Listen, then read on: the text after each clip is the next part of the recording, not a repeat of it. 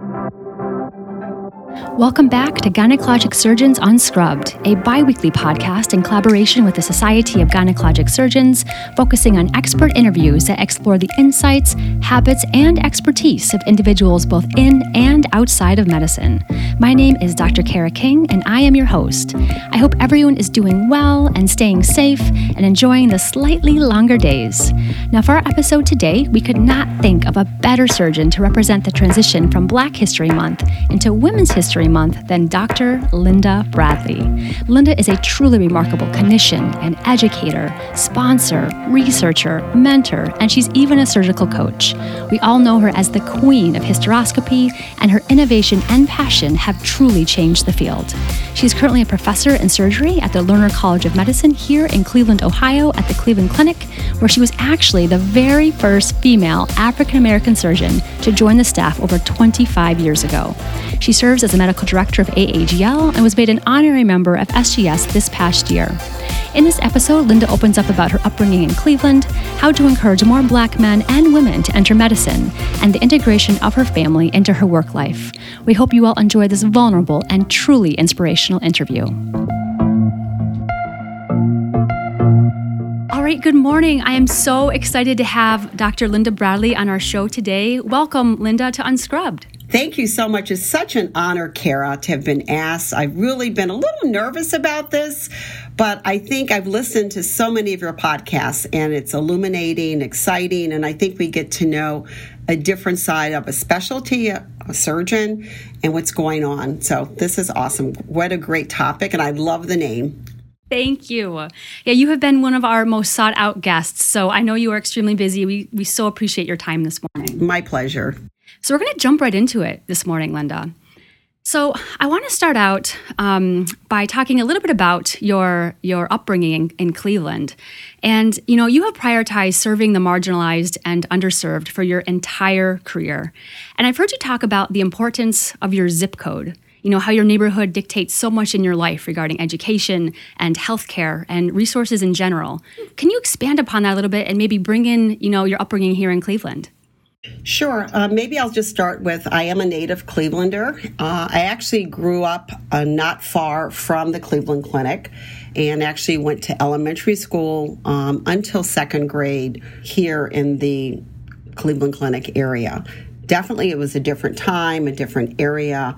Even the streets that the Cleveland Clinic for has research buildings and all of that. It used to be a very much a thriving African American entrepreneurial community. And I think um, right now it's no longer that. So I, my parents, uh, my mom was a teacher. Um, she's still living, a teacher. Um, my dad, because of really it was racism, he is college educated, but could not, as a black man, get a job. And he ended up holding many different jobs. Uh, I often say too, too numerous to count, but at least six different things to work for the family. And my mother um, was a teacher. It wasn't until I got to probably sixth grade that my father gained gainful employment. I'm extremely proud that he became a health teacher and a coach, had the winning basketball team in uh, the state of Ohio for junior high, and he went back and got his master's. But I think my resilience, my perseverance, my take no for answers really came from both of my parents, but they both really just worked tremendously hard uh, with odd and end jobs. You know, nowadays, what do we call them? Essential workers. But, you know, every country club in Cleveland that I go to, uh, my dad worked there as a butler, as a server, all the sort of huge mansions in Cleveland. My father often, as he described it, the quote, big parties in terms of being a butler there. So, and my mom also was an elementary school teacher, first kindergarten and first grade. The reason that we moved from this area was that when I was in elementary school, because of overcrowding in Cleveland, there were just too many kids, and kids were having to go to school only a half a day. So my parents um, mustered up the money and work and borrowing from family to move. Um, we were the we moved actually to an all white area called Lee Harvard Community. We were the first African Americans on our street when I turned uh, seven years old, and within 18 months, we had white flight not one white person left in the neighborhood. I went to a public high school, um, did very well in terms of my grades, and then went on to Vassar College for undergrad. Uh, my sister went to Yale. We were the only, really, in our neighborhood, girls that even left to go out of the out of the city, I should say city slash state. But my parents had such vision and they were such believers in uh, education that I've taken this uh, for my own sort of a mantra to always try to do better. And, you know, as we're living the life right now, I can see and I read a lot and read a lot about the neighborhood and neighborhoods that I grew up with. And I just, for myself and my family and my sister, I just think we we were very fortunate to have the kind of visionaries as parents who had a strong work ethic, but more importantly, the importance of education. So, you know, what would I say? Uh, growing up, I didn't, you know, grow up with a silver spoon. I understood what it would take.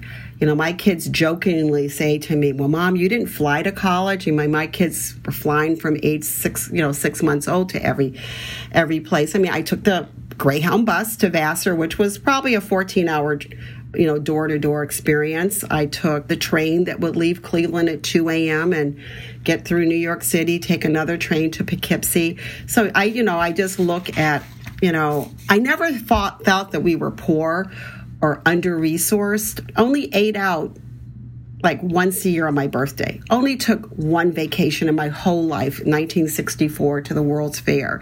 But we would spend our summers in the most bucolic communities. My grandparents lived in the South, and all my uh, it's just my sister and I, but all four grandkids would spend three months with our grandparents, really up until I got to be 16, and then there were other competing activities.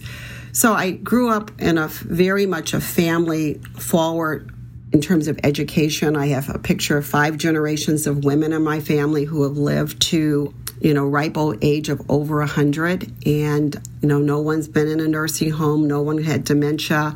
They just, you know, God just took them. And so I'm very fortunate. I say I'll drop dead of stress, but I do think that my, my parents and grandparents, you know, my great great grandmother ironed shirts to make money. And her mother was just two generations out of slavery. And my grandmother was a beautician. Uh, she would have a fit if she knows I don't keep my hair up all the time. But um, and my mother was very. She was the first uh, to have a college education. The others really had an education. You know, I think I heard sixth grade, eighth grade, eighth grade at the at the most. But they were just very wise people. My grandfather was a coal miner you know? And so i just even with him in the summers he would always work overtime. We'd have to pack his pail uh, which i still have with two meals so that he could get overtime and make extra money for the family. And so i i just saw a lot of work but i didn't see a lot of pain. They did not share anger. They didn't share hate they didn't share frustrations. Uh, when I look back, I'm like, you guys didn't tell me anything, but it was always a very, very positive attitude. And I, you and I have talked once before, one of the most wonderful books I read by Isabel Wilkerson in the warmth of other suns. I actually gave that to my dad uh, as a, his first iPad book to read, and he loved it. He read it. And little did I know that his brother, who did become a lawyer here in Cleveland, but when he went to college, had to do a summers being a I think they were called a porter on trains. There's a lot of hard work, but there's also a lot of luck. So I think my education, uh, despite uh, growing up differently than my children grew up, who traveled, who could see the world, who had more parents with more finances, I think that the love and the protection that they gave us and the emphasis uh, for work sort of gave me my what I consider my authenticity, my courage, my persistence. I'm very humble. I can look at people who I know hurt and don't have the same luck or pluck. You know, and a lot of what we do is luck. So I I would say that's kind of that's kind of how I grew up. And then for college and, you know, medical school, that's its own journey. But in terms of the, what I would call the nurturing and my fertilizing years, it really was um, my parents and grandparents. I think the other thing is my dad just had my sister and I, who, like I said, she went to Yale, then she went to Columbia to get her MBA. And then he had the brother that was the lawyer who had three daughters. So technically, both of these men have passed on. My father, you know, just re- not that recently, but within the last two years. But we decided, my sister and I, to keep our names which is Bradley. And people, especially when I was getting married, and people are like, oh, you're going to keep your maiden name. I'm like, well, there won't be any more Bradleys technically after death. So we kept it. Our sons, um, both my sister and I have sons, and their middle names are Bradley. And I never felt, this is what I wanted to say, um, that my dad wanted a boy or treated me like a girl. I always, I wanted to be a doctor for unknown reasons uh, since age four and he just kept saying, do it. And when I say he, both of them, but he never set his sights low and, I'll get married. And, you know, of course, he wanted one day to be a grandparent, but it was never that kind. It was always education first, and the other will follow. Um, because that's how nature means it to be. But I think we grew up really taking care of each other as a community, um, looking after each other, seeing, uh, and now I would say this, but in my in my family, I don't have any non-working women. That's all I that's all I know. And there was a little time in my life when my daughter, probably until really end of junior high school, had a real issue with me working because she didn't see other women at her elite all girls school here in Cleveland really working. And that was that was a little difficult parenting issue because you know you can't take off for 15 years 14 years being a surgeon or any kind of doctor to have the skill set you know whatever we have to do um, to stay current. So we had a little issue with that and i was like you know we would just say look at all the women in our family on all sides of the family. Everybody worked Okay, so get just get used to it. That's how it's going to be, and you too will work one day. So, but you know, those were probably some of my adolescent bumps because we were not the, I was not the the mother like everybody else's mother, whatever that meant. But that's how life goes and now she is so proud of me. You know i'm you know i'm thinking about doing different things. No no no you can't stop ever stop working blah blah blah. Why don't you um, i will say this now because you know we're in a, um, a looking for a chairman. Mom how come you're not applying for chairman? Like this is not something i'm really interested in to be quite honest. But you should. You always told us to do all blah blah blah. Well right now i'm taking it just kind of chilling, doing my fun stuff. Chilling. I think Linda, you are not. You are. You are. You are still working so hard. I love that. I love that this is your chilling state. But what an incredible journey you have had, and and thanks for opening up about what your about, about your parents. That that that explains so much about how you are the way you are today with your mom being a teacher and your father, you know, being a coach, that tells so much about you. I can see them living on through you. That's just amazing. Thank you. Yeah, yeah. And I, I, really love how you're talking about how they emphasized education, right? That's one thing that I, am feeling that, that has threaded through your entire journey. And you know, I recently read that African Americans make up only 4% of physicians. And we oftentimes say, you know, if you can't see it, you can't be it. And just like you said, growing up, all the women that you that you saw were working. They were in the workforce, which I'm I'm, I'm thinking probably impacted you as well. Um, my question for you is, you know, do you have any advice or what advice can you give to young black college students who are considering going into medicine? How do we get more black men and women into medical school? Well, I think you have to be resistant, uh, res- um, resilient, persistent, and don't take no. And if you ta- if you hear a no, be able to pivot. Now, I will say this: I graduated at the top of my class for high school, the best, you know, the best it could be for a public high school. And I went to Vassar, which you know was uh, at one point. In fact, when I went, it had just become co-ed. It was one of the seven sister schools.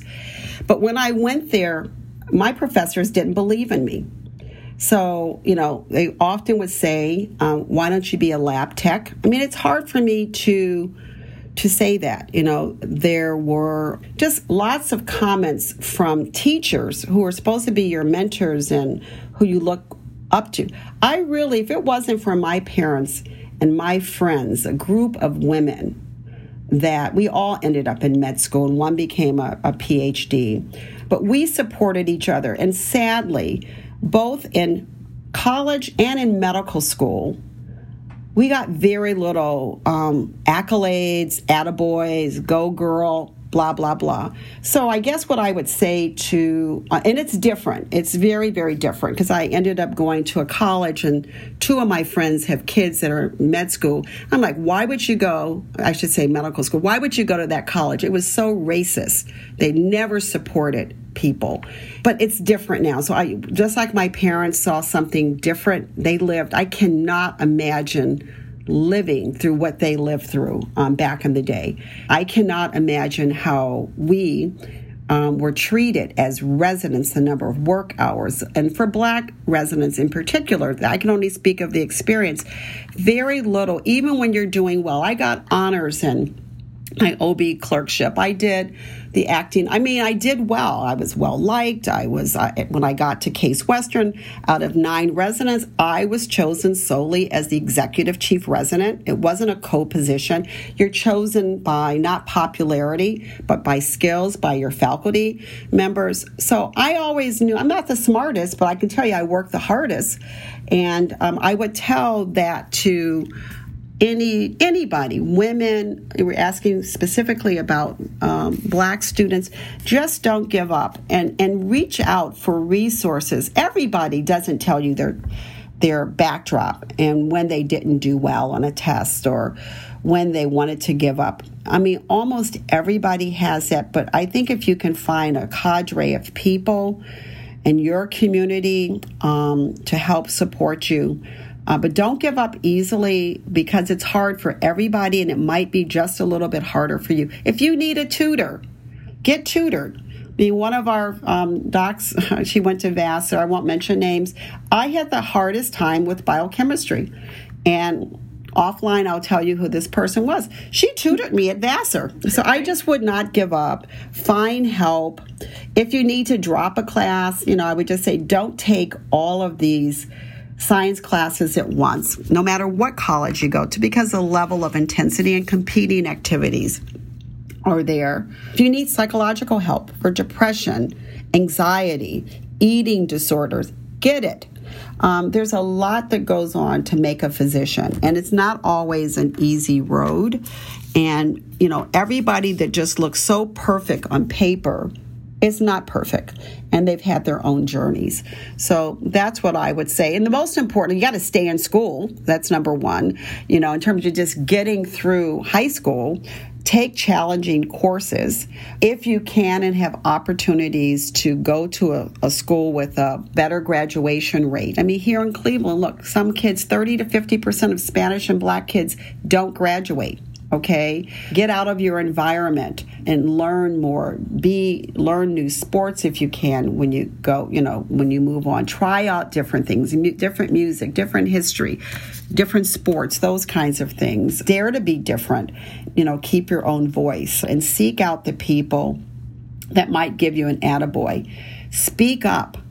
Don't take no. Ask if you can participate. When I, my kids were growing up, every day I asked them, I said, Were you a flag today? And so, what does that mean? Yes, mommy, I was a flag. That means put your hands up and answer a question. Have an opinion, even if it's wrong. You know, you probably know me. I am always going to ask an opinion, uh, whether it's popular or not, or voice an idea. And if mm-hmm. people object, um, another thing I learned was be able to accept no. Okay, you don't like this idea, that's fine. I'm not going to you know, crumble and be crushed. To me, these are stay in school, don't become a parent before you're ready, because that will make it more difficult. Take your sexuality very seriously in terms of protection for men and women. You know, I'm involved here in Cleveland with um, an inner city group called Coach Sam's, and we do fundraising for kids that are in third grade. We get college students from all of the colleges these kids ha- have an enriching program four days a week. Um, and what am I saying? Those kids, if they are not in this program when they, when our kids are graduating, higher scores, they're passing a proficiency test. And my, I have a cousin that was a lawyer here in Cleveland. part of the juvenile justice system. He's now in Chicago doing the same thing. But he sent me a white paper that said in Cleveland, in particular, there's a third grade test. If you don't pass it, the city of Cleveland begins to look fast forward to prepare jails, J A I L S, cells, C E L L S, because they know that kids that don't pass this third grade test often don't get the sixth grade, the eighth grade, whatever, and they don't graduate. So when I look at fundraising and where I want my money to go for certain things, it can't go everywhere. But I have we have found with our metrics that these small groups of kids do well. We started with one school where I think we're up to seven or eight.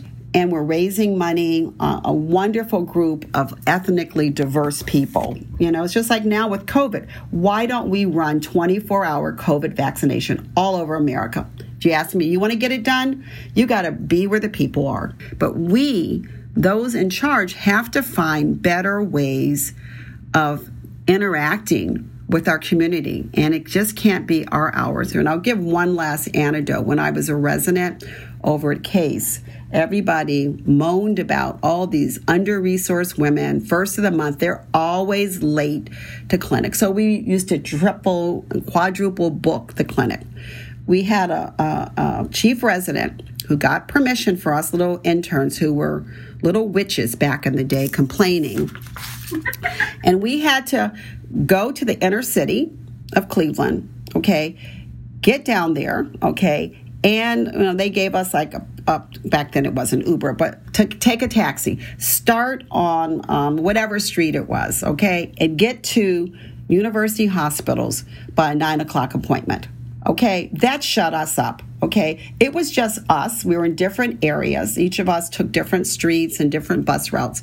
Buses don't come on time. We didn't have little kids to get a diaper bag and the formula ready and the kid that's screaming when you want to find the socks and shoes.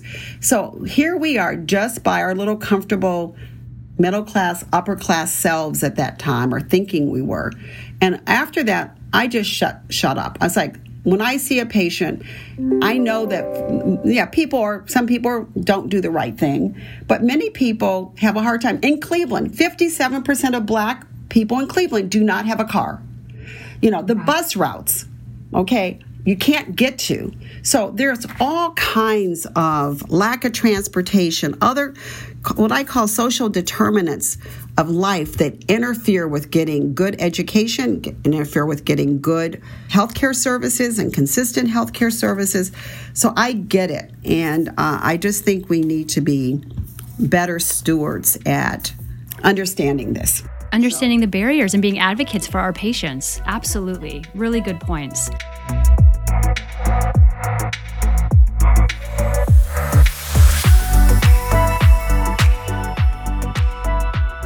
Shift gears a little bit. I heard a previous interview that you had, and they asked you if you could go back and relive one day in your life, what day would it be? And your response was, My two pregnancies. And that touched my heart so much, Linda. It really, really did. And you just spoke about how good you felt and you were taking care of yourself. And you have uh, a daughter and a son. Is that right? Correct. Yeah, and I've met your daughter, and she is just an amazing human. I met her at your Celebrate Sisterhood that was live two years ago. This past year was virtual, but I met her there, and she is just an amazing human. I, obviously, she came from you. Now, I want to talk to you about how you did this, right? So you're also married to a physician, and I I'm, I'm also married to a physician, and um, as a lot of us are, I, I, think. And we talk a lot about this work-life balance, and I I personally don't like the word balance. It it um, it makes me feel like I'm set up for failure before I even start because I work a lot, and I, I love I love working a lot. That's okay with me actually. And so, you know, I like the word work-life integration a little bit better. But would you mind talking a, li- a little bit about your experience uh, of raising you know two young kids married to another physician, and, and how did you do this? How did you make this work? Well, let's go back to my residency. I think I'm the second uh, woman at the time that became pregnant during my residency. And it was very interesting because I had just been asked to become executive chief resident. And it turns out I must have loved Christmas parties a lot because I got pregnant. Both kids are born in September, so I gra- I was um, do the math. Yeah. when I got asked, uh, maybe December, you know, and then I found out I was pregnant. I actually, even back then, said, Oh my God, should I tell them?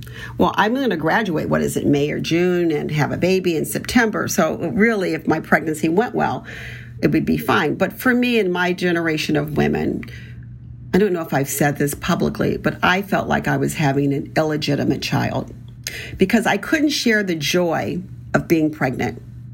You know, I'm tall, uh, at the time much thinner. I could kind of hide things and I like to usually I used to always try to look presentable to my patients but I started wearing scrubs and it probably wasn't until I was week 25 or 26 that someone kind of patted me on my stomach and said are you pregnant Meanwhile, all the guys whose wives were getting pregnant, they could just celebrate.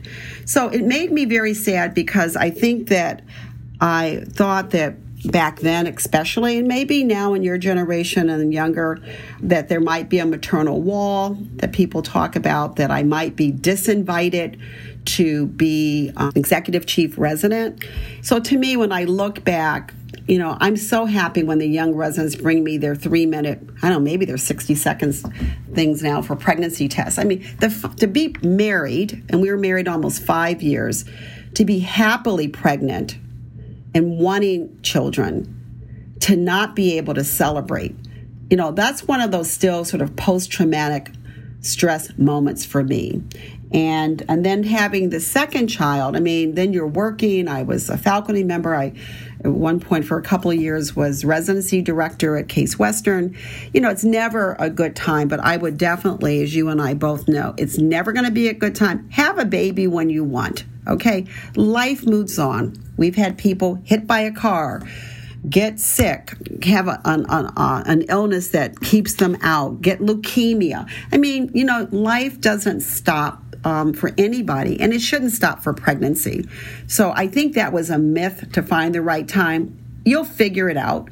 And what I really feel sad when I look at women that are 15, 20 years older than me that are physicians and who had to choose between a, being a physician and a parent. And they just you know back then it was even like my parents stories was worse. I can't imagine you know being childless by choice that's perfect. Not you know having infertility that's sadness. But to want a kid and not be able to do it because you don't think you can keep a job that you've so gainfully earned um, it's often made me sad when i talk to women that are older and so I would tell young people the residency, yeah, it's going to be tough on somebody, but life is tough. If it happened, you got COVID, you got appendicitis, and you had to be out. I just name any disease that the human body has. So I think the big issue is is your support. And for me, that was having parents that live five minutes away and having a phenomenal woman. We didn't call her a nanny, but she didn't live with us. But for 14 years of my of our life that could also assist with our child raising because I used to deliver babies until I am very busy practice until I came to the clinic. You know, that that to me is putting all your ducks in a row and having other things because life happens where the, your nanny, whatever you want to call the person, has to go, or a parent gets sick, or there is no parent. I think the people that are in your uh, circle pay them well, okay? Treat them well, and people will stick with you. That's what I would say. I think you can't be too cheap for childcare, housing, you know, taking care of your house. I probably overpaid, but I have very few people that I know of my generation that had somebody for 14 years.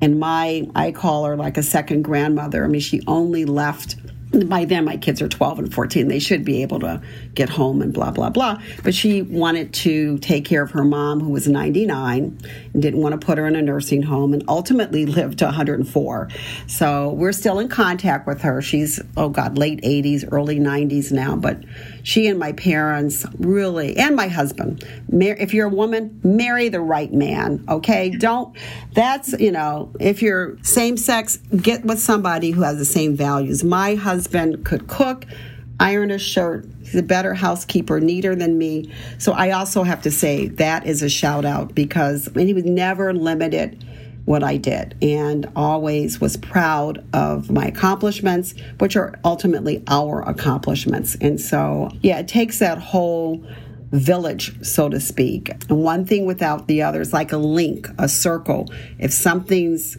is removed, you're not linked together. And yeah, that's and just, you know, when I look back, I don't miss the dollars for anything I spent on my children, for me to stay sane, and that kept my marriage. I love it. You hit so many really, really important points. What I heard was number one, build your tribe, right? Like if if you have a partner, pick the right partner. I absolutely agree with you. My partner runs my house. He's just it sounds just like your husband. Very, very neat and cooks and cleans and does all the things and um, so important. And the other thing I'm hearing is is hire out the things that you don't want to do or you don't have time to do.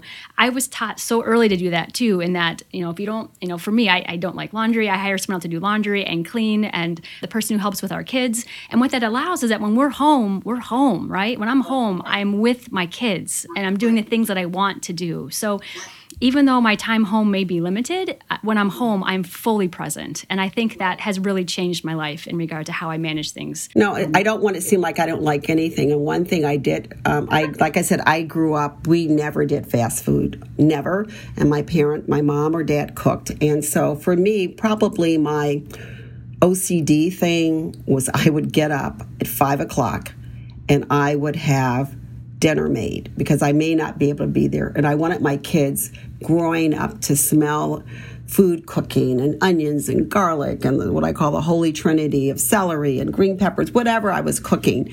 So that's that is a, a job I took on. And the funniest thing is when I started doing all this traveling, I made all this food. I don't know if I it wasn't what's it called Pinterest. They didn't have that back then, but I got this is true Tupperware that matched. So they were to eat everything in the blue Tupperware. It was rice, just say it was pot roast, it was the vegetables.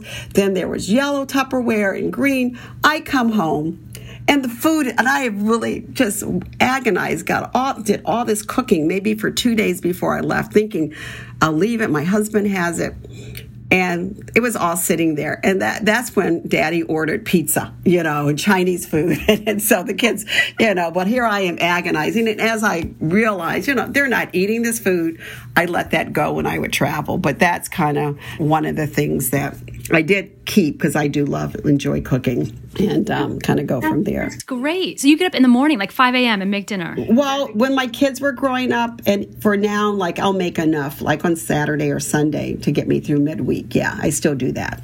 I love it. And you do you have a huge passion for cooking. I mean, you have your own cookbook and I know I know that you talk about this a lot and and I've, I've heard you talk about the dash as well, right? Where there's a birth date and then the day that you die, we all die. And what do you do in that dash, right? Being that multidimensional person and having those those those roots of, of real passion. And I know you've talked about getting your degree as a, as a chef and going to a culinary institute. Tell me more about this passion. Where did this come from? You know, I think it's just therapy. It's quiet. Some people, you know, I can never do golf because that's too many hours more away from kids you know, something I wanted to do at the house, something that I could teach others. My grandmothers and I have old quilts and things like that. And my mom's college educated. She never did quilting and never did crocheting. Some of the things my grandmother and great grandmothers did. So I wanted to just kind of leave something. Like, and my daughter ended up until COVID, unfortunately, two very successful restaurants in New York City. She's had to pivot but I think some of this, just um, eating healthy, you know, eating wisely, uh, it's just therapeutic for me. Music, a glass of wine, new. I love going to diff- different ethnic grocers. You know, when I traveled so much with the AAGL, I'm just going to say, oh, everybody went to see you know, a monument somewhere, uh, Paris, the Louvre Museum, I'm taking cooking classes. You know, I went to South Africa with AAGL. Kathleen went with me, and we took cooking classes at someone's home. So I call ahead, arrange through concierge, really intimate one on one cooking classes. I've even done Mm, I got invited to New, um, where was I? New Mexico. I called ahead and did two days of New Mexico cooking. And it turned out that the woman supposed to have five or six people, and they kind of, whoever they were, didn't come. So she said, I'll have to charge you a little bit more. But I ended up for two days cooking. I paid more a great two days with this woman just and she was probably 25 years older than me but knew all the nuances of um, new mexican chilies and and just different kinds of things. So for me when i travel i might not see the i'll, I'll get a postcard. I don't even know if they make postcards anymore but i'll say oh yeah i did it or send you a, a postcard but i didn't see it. I have all my little bottles of sauces and condiments and different things. And so that's my fun when I look at traveling.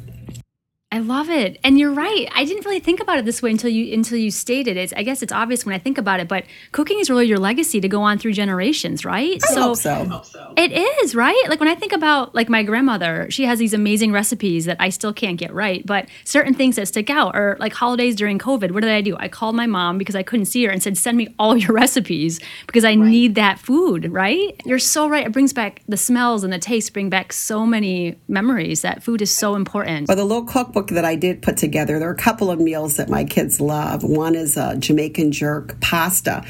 And part of me, for what you just said, there, my every family has the great chef, the great um, baker, dessert maker, whatever. And I really wish I had my great grandmother's sweet potato pie recipe, and she made a pie for each of the four grandkids. And I'm surprised I didn't weigh a thousand pounds, but she would not let the adults, when we came to visit, it was our pies and ours alone. But it makes me sad that I don't have her recipe. I've tried to replicate it, and there's some secret sauce that we don't have. So for me, I did the cookbook, and there's some little segments that I have there. Gave you know one to each of the kids, and for my son, I was like, okay one of them requires teriyaki sauce to teriyaki um, to marinate, and then I specifically say, you find it in the Asian section. It is not soy sauce, you know, and it's all for my son, you know, whatever. There are a couple of things that are in there. I'm writing for others, but it's really for my kids, you know, and um, but it's fun. It's fun. All right, so I want to wrap up talking a little bit about mentorship and sponsorship. So, you are truly one of the most influential mentors and sponsors that I have ever had. And I, I, know I told you this recently, but you're one of the one of the main reasons why I made the move to Cleveland to just to collaborate with you and have you in my life. So, can you talk to me a little bit about what makes a great mentee? So, from the, from the mentee side, what can um, listeners do to really serve as a great mentee and get the most out of their mentor as possible?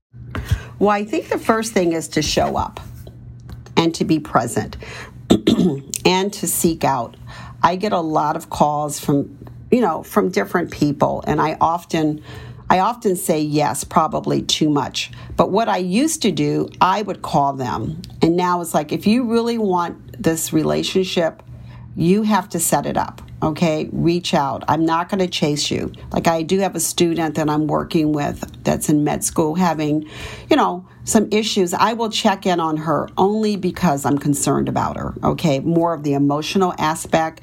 But if if things seem okay you've got to set up the follow up that you know if there's a little bit of homework or reading or you're having an issue to practice something that we talk about so that when we meet again. So i think for the mentee is to also to know what do you want out of the relationship. I love it. So so come prepared be present come prepared have an agenda and then also, what I'm hearing is it's okay to have multiple mentors, right? Think about things that you're trying to get out of your mentor and have different mentors in different areas that, that you feel like you have a need. Is that right? Yeah, I totally agree. I mean, if I were doing things over, I think career wise, I had some excellent people. Love my husband, um, but I am horrible at financial planning horrible about knowing our finances and I'm admitting, you know, we can't be good at everything. But if I had to go back, I would find on, latch on to somebody that I could be mentored through through financial issues. But for getting back to your question, yeah, all the things that you tabulated, I think agenda setting, follow up, um, being present. Uh, and moving on when that mentor, uh, you know, it's nothing to say, you know, you've really helped me, and to be able to to move to the next step. So um, I think all of those things, and I also, for me, it's probably like your children I love it when people will write back to me two years, five years, 10 years later and just say, you know, thank you, this is what I'm doing. It have, may have nothing to do with the relationship that they, that I had with them. You know, they could be doing something totally different, but I wish that more people would do that. You know, I think that's important. I, I, give the story and then I'll, you know, close. But my mom was a first grade teacher, and she was, her name is Mrs. Bradley. She's still living. And she got all of the awards growing up in the city of Cleveland. The city, um, the superintendent of the Board of Education, we have an article somewhere in our, archives that said that Mrs. Bradley can teach a rock to read her kids all scored over 90%. She taught my son at three and a half. He was reading fluently. And she also toilet trained him at at 18 months. Don't ask me how, how, but our kids are two years apart. She's like, You're not having two kids in diapers. Like, but my mom, he's a boy and it takes longer for a boy to. She, no, nope, he will be toilet trained. That kid was toilet trained in a heartbeat. Oh my God, I need her in my life. I need her now. With my mom, in terms of her teaching and reaching back, she had they had music classes and she had a little boy that she tells this story that she just knew was gifted and a genius with music. Do you not know like 30 years later he became he's an African American guy became a core um, like conductor for the orchestra wow. and called the public board of education to see if my mom was still alive and invited my parents to that performance at Severance Hall so to this day, if you met her, you would say, Tell me about a couple of your students. And so for me, it's that passion. You know, you become the greatest teacher, the greatest community activator, activist rather, the greatest, um, you become chair, coach, whatever. Or you're just a good a good doctor and give back. To me, you know, the word doctor means teacher. Don't forget those who's um, who help plant trees. They may never see what the fruits of the tree fully, but let us know how you're doing. Um, to me, that to me is the biggest thing at where I am age wise in terms of well, what happened? How are these people doing? What did I really do? And I think give flowers to people when they're alive. Um, you know, when my father passed away, oh, I have to feel a little choked up here. But when we had his service, and you know, you're sitting in the front row of the church in the pew, there were so many people I knew, but I didn't know that knew me and my sister, but I didn't know them. There were a group of three young black boys that came by and shake shook our hands, and I just said, "Well, how is it? What did you know? How did my father influence your life?" And you know, he each of them took a moment in that long line and procession to say, "Your father," because he did become the health teacher, the coach, and he became principal of a junior high school here, Gallagher Junior High School here in Cleveland, the most underserved area. But your father used to come over to our house to make sure we were studying and that we had our books. And your father helped raise money, and your father did this and it was a shame that I didn't know that aspect of my dad. He was, when I say strict, he wasn't mean, but he had principles and we had to do certain things and blah, blah, blah. But, you know, to hear people celebrate his life and to know what he did, I just hope that he knew that when he was alive because it was such inspiration for me.